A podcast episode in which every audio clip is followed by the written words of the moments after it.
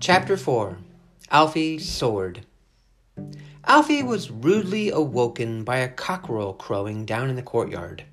It seemed to start up again each time he tried to go back to sleep. He got out of bed and pressed the knot in the woodwork that opened the secret entrance to his huge bathroom. Nothing happened. Guess you don't have an ensuite bathroom in this century, said Robin, rubbing his eyes blearily. Alfie sighed and plodded along the corridor to investigate the main bathroom, worried that he hadn't seen one on their tour. Fortunately, it was still there, but quite different to the one at home. The huge bath with its dials and wooden shower canopy was gone. In its place was a large hand pump connected to what looked like a copper shower head hanging from the ceiling. He went back to get Robin, and they took it in turns to stand under the shower in their swimming trunks, while the other worked the water pump. Alfie rubbed himself down quickly with a bar of herbal soap under the icy water, the suds draining away down little channels in the floor. It might be cold, but this is pretty amazing for medieval times, panted Robin as he pumped the water. I thought we'd be washing in a barrel outside. Gasping and shivering as he darted out from under the shower, Alfie began to rub his arms briskly with a fluffy towel he had brought from home. He'd happily have bathed outside with the sheep if there was a chance of warm water. Orin had said that they could dress in their usual clothes within the confines of the castle, at least until Bryn brought them some medieval clothes. The second Alfie unzipped his case to get his jeans, a pair of his boxer shorts shot up into the air and began to fly erratically around the room. He watched, open mouthed, as the flying underwear bumped into walls and bedpost. What is it, magic? asked Robin, ducking as the pants swooped over the top of his head. Oh no, said Alfie as the pants began to chirp. I don't believe it. He grabbed them as they flew past and wrestled them down on the floor as something struggled to free itself from the underwear. Finally, a little silver bird untangled itself from the elastic and flew up to perch on a bedpost. It ruffled its feathers and began to chirp happily down at Alfie and Robin. Sparky, what are you doing here?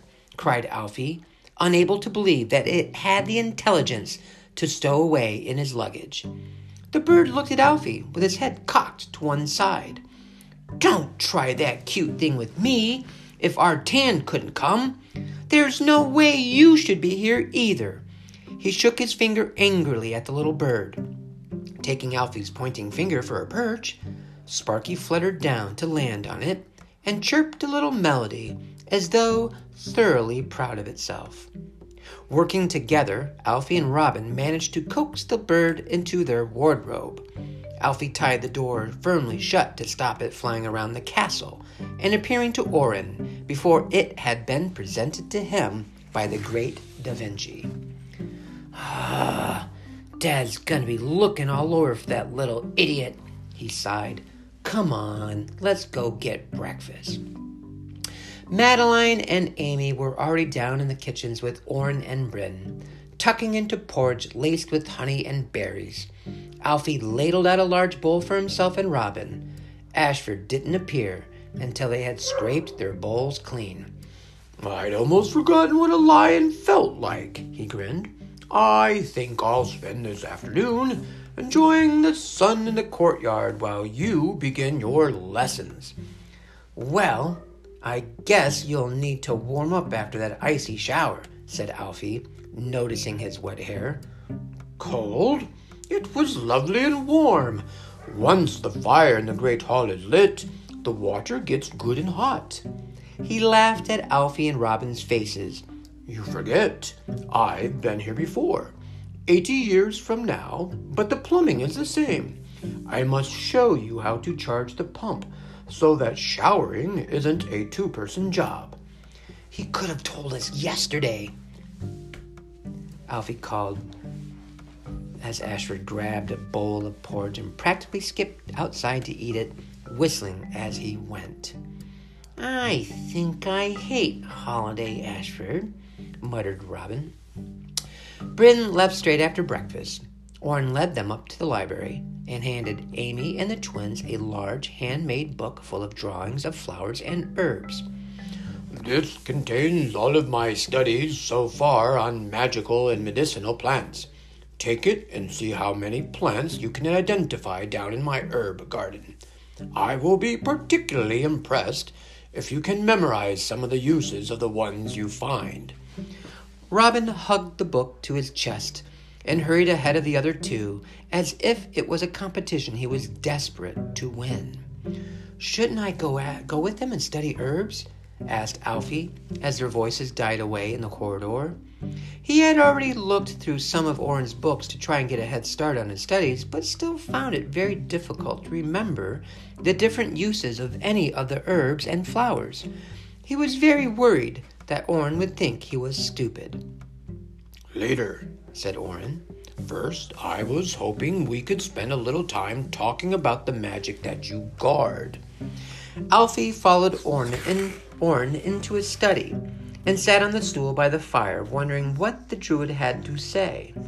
Orin settled into the armchair and twisted one of the plates in his beard around his finger.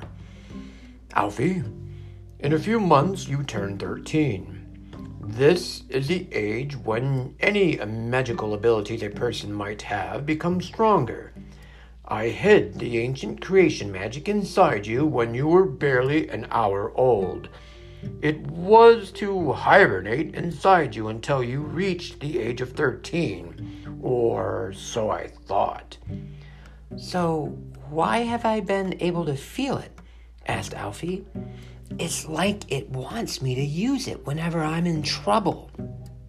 He tried not to think about the incessant whispering voices that rose in his head whenever the magic asked to be used. I didn't foresee this, said Orin.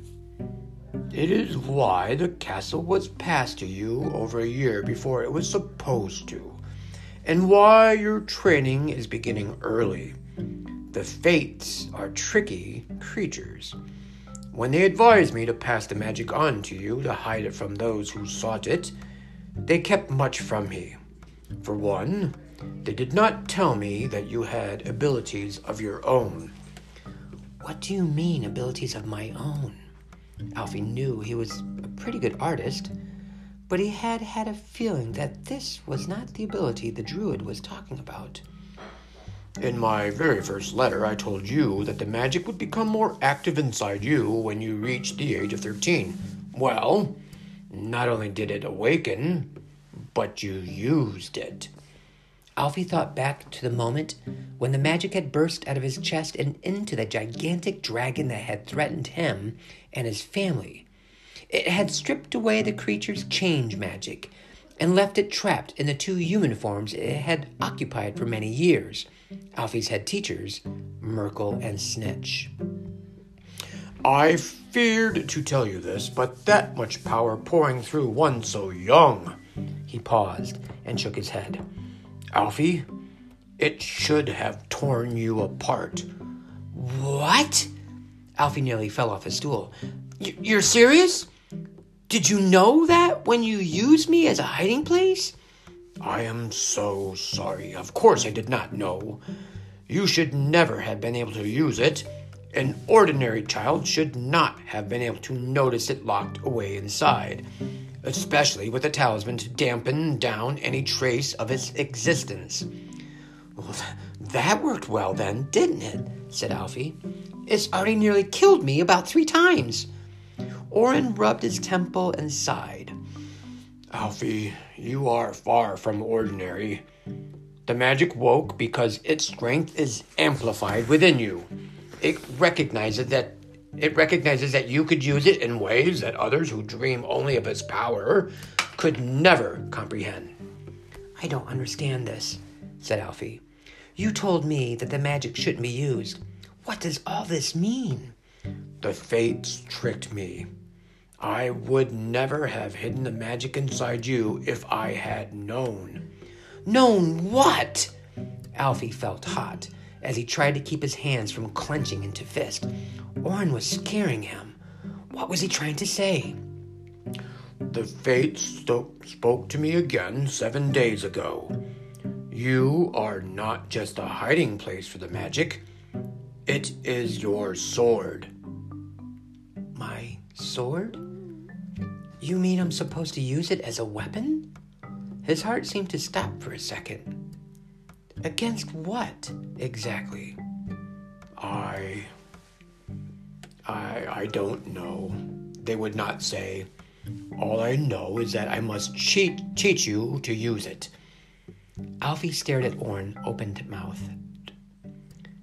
After everything you said about keeping it contained, and that using it could have blown me apart, now you want me to learn how to use it because of something you can't even tell me about? You're joking, right? Orin sat with his head in his hands for a while. It was destiny that brought the magic to you, Alfie. The fates have a plan for you. Whatever either of us do will not change that. All I can do is teach you how to use the magic for when the time comes. Will you let me teach you? Alfie's head was reeling as he stared at Orin. He had thought this was going to be a fun trip with his cousins. Now, Orin was telling him he had to learn to use the magic inside him as a weapon, and couldn't even tell him against what or when. Sorry, uh, he muttered, getting up so quickly the stool toppled over. I need to think. He rushed through the door into the library, blindly slamming it behind him. Racing over to the window, he threw it wide and took in big lungfuls of cool air, concentrating very hard on not being sick. If he could have ripped the magic out of his chest and hurled it down into Lake Arkalon, he would have done so. He leaned his head against the window frame, grateful that Orin had not tried to follow him. Amy and the twins were down in the courtyard below. He watched them as he tried to calm his thumping heart. Robin had taken control of Orin's book and seemed to be arguing with Madeline, who was waving a bunch of herbs under his nose and stabbing her finger onto the page as though making a point. Amy had given up on the exercise and was lying on the ground, swishing her arms and legs up and down to create an angel shape in the straw strewn across the cobbles. Ashford was lying on the grass by the pond, munching an apple as he read a book. He seemed set on making the most of his two weeks of freedom without Caspian's raven sentinels watching from the castle walls and reporting back to the solicitor. Alfie chewed his thumbnail as he watched them all down in the courtyard. They had always been there for each other. When the dragon Merkel and Snitch had tried to incinerate him in the village square, Madeline and Robin had tried to distract it. Ashford had been shot with an arrow when trying to keep Alfie's talisman a secret. Amy had given herself up to a room full of armed elves in order to try and save Robin. There were so many ways they had all stood up for and saved each other that Alfie could barely count them all. He sat up and took a deep breath. Well, if something was coming, something that could hurt everyone he cared about, he would be ready to stop it. Orin was standing by the window when Alfie slipped back into the study.